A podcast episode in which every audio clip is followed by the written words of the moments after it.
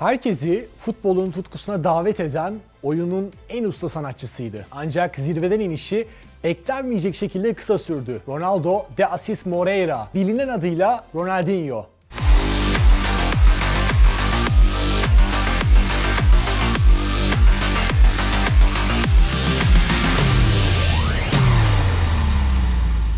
Her Brezilyalı çocuğun hayali gibi onun da isteği futbolcu olmaktı. Babası Porto Alegre'nin iki büyük kulübünden birisi olan Grêmio için çalışıyordu. Küçük yaştaki yetenekleri sayesinde Grêmio kulübünün altyapısına girdi. Ronaldinho'nun kendisinden 10 yaş büyük abisi Assis Moreira da iyiydi. Ama Ronaldinho başkaydı. Yine de abisi Assis yetenekleri sayesinde Grêmio'da kazandığı parayla ailesini zengin bir mahalleye ve yüzme havuzlu bir eve taşırken bu sembolik zenginleşme bir trajedinin de kapısını aralıyordu. Babaları o havuzda kafasını çarptı ve boğuldu. O günden sonra Asis futbolculuktan ziyade küçük Ronaldo'nun babası haline dönüşecekti. Ronaldinho'nun yaşadığı bu durum belki de sonrasında onu zirveden indiren eğlence hayatının temelini oluşturacaktı. Çünkü hayat kısa ve her an her şey olabiliyordu. 2000'li yıllara gelindiğinde ise birçok Avrupa kulübü Ronaldinho'nun transferi için kulübü Grêmio'nun kapısını aşındırırken onu en çok isteyen Paris Saint Germain ve Luis Fernandes amaçlarına ulaşmıştı. Ancak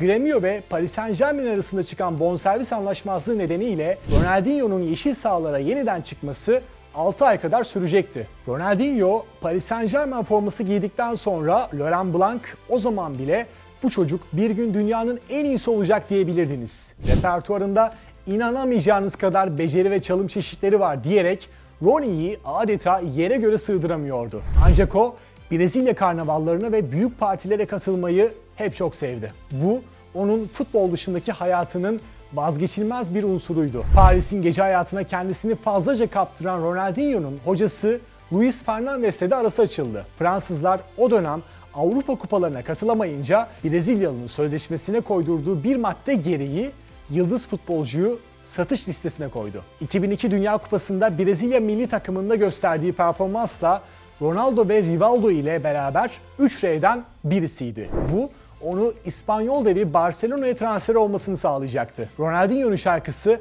işte tam olarak bu zamanda başlıyordu. 32 milyon euroya gittiği Barcelona'da oynadığı futbolla herkesin beğenisini kazanan Ronaldinho gerçek anlamda durdurulamaz boyutuna ulaşmıştı. İkinci sezonunda şampiyonluk yaşayan yıldız isim aynı zamanda FIFA tarafından iki kez dünyanın en iyi futbolcusu ödülüne de layık görüldü. 2005 yılındaki El Clasico'da Real Madrid'e gol atmasına rağmen Bernabeu seyircisi onun olağan dışı performansını ayakta alkışlamıştı. Barcelona Teknik Direktörü Frank Rijkaard iyi oynayan bir takımla efsaneler yaratan bir takım arasındaki fark Ronaldinho'dur. Bir maçın kaderine tek başına karar verebilir diyerek onu tanımlıyordu. Elastik aldatış ve hokus pokus tekniklerinin yaratıcısı Ronaldinho'yu bizlere en iyi yansıtan kavram ise Jogo Bonito yani güzel oynadır. 2006 Dünya Kupası'na gidilirken Brezilya medyası Ronaldinho'nun Pele'den iyi olduğunu göstereceği bir turnuva olacağını iddia etmişti. Ancak Fransa'ya çeyrek finalde boyun eğilmesi ve takımın gidişatı bu düşünceyi de tozlu raflara attı. Turnuva sonrası eski Brezilyalı milli oyuncu Tostao, Ronaldinho için Pele ve Maradona'da olan çok önemli bir şeye sahip değil saldırganlık diyerek Barcelona'nın süperstarını eleştirecekti. İspanya'da geçirdiği sezon esnasında World Soccer magazinden Sid Love onu oyuna niye aşık olduğumuzu ilk elden kanıtlayan bir fantezi oyuncusu diye överken aynı zamanda Ronnie'yi yavaş, mutsuz ve kilolu olarak tanımlıyordu. Tarihler 2008'i gösterdiğinde Barcelona formasıyla iki kez dünyanın en iyi futbolcusu seçilen Real Madrid Los Galacticos'un fişini çeken Ronaldinho için durum artık farklılaşmaya başlamıştı. Saha dışındaki eğlenceye düşkün hayatı Brezilyalı'nın yeteneklerini artık perdeliyordu. Son olarak Deco ile birlikte antrenmanı alkollü geldiği iddiası takımın başına yeni geçen Pep Guardiola'nın radikal bir karar vermesine neden oldu. Evet, Ronaldinho için Barcelona serüveni bitiyordu ve nedeni çok basitti saha dışındaki hayatı. Tüm bunlara karşın Barcelona'nın süper çocuğu Lionel Messi, Barcelona'daki değişimin baş aktörü oydu. Barcelona yaptığı her şey için ona sonsuza kadar minnettar olmalı diyerek Ronaldinho'ya adeta teşekkürlerini sunuyordu. O futbolun içinde doğmuş, görsel hazzı ile nefesleri kesen bir yetenekti. Barcelona'nın kapattığı kapılar Milan'ın onu istemesiyle sonuçlanacaktı. Ancak İtalya'da geçirdiği iki inişli çıkışlı yıl ve artık eskisinden uzak formu onun büyüleyici yanını çöpe atıyordu. Carlo Ancelotti, Ronaldinho'nun düşüşü beni şaşırtmadı. Yeteneği tartışma konusu değil ama fiziksel durumu istikrarsız diyerek durumu özetliyordu. Zirveyi tamamen terk etmesi ise bazı teklifler olmasına karşın Brezilya'ya dönüşüyle oldu. Flamengo, Atletico Mineiro, Querétaro ve Fluminense dönem dönem yeteneğinden enstantaneler gösterse bile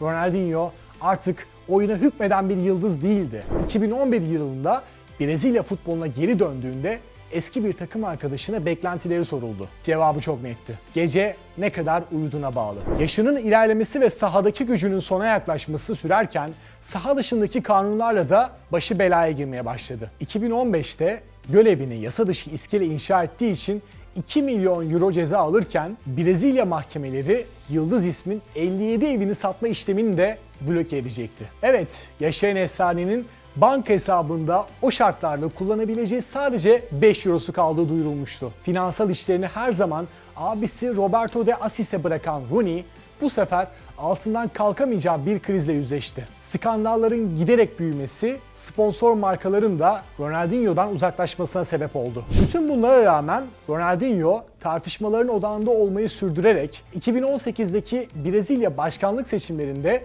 aşırı sağcı Bolsonaro'yu destekleyeceğini açıkladı. En iyisi olduğu yer olan Barcelona bile bu karar sonrası Brezilyalı yıldız ile olan ilişkisini dondurduğunu ilan edecekti. Futbol severlerin izlemeye doyamadığı, adeta futbol topuyla dans eden Ronaldinho'nun artık adı vergi borçları ve para cezalarıyla duyulmaya başlanmıştı. Barcelona günleri ve 2002 Dünya Kupası performansıyla herkesin gönlünde taht kuran ikon isim artık zor günler geçiriyordu. Tarihler Mart 2020'yi gösterdiğinde Ronaldinho hakkındaki vergi suçlamalarından uzaklaşmak için abisi Asis ile Paraguay'a giderken sahte pasaport kullandıkları için gözaltına alındı. Bunun sonucunda 6 ay hapis cezasına çarptırılan Ronaldinho savunmasında bir suç işlediğimin farkında değildim derken avukatı Adolfo Martin ise bu savunmayı müvekkilim aptallık etti diyerek açıklayacaktı. Ronaldinho sanatçı, dahi, büyücü gibi pek çok olağanüstü kavramı karşıladı. Ancak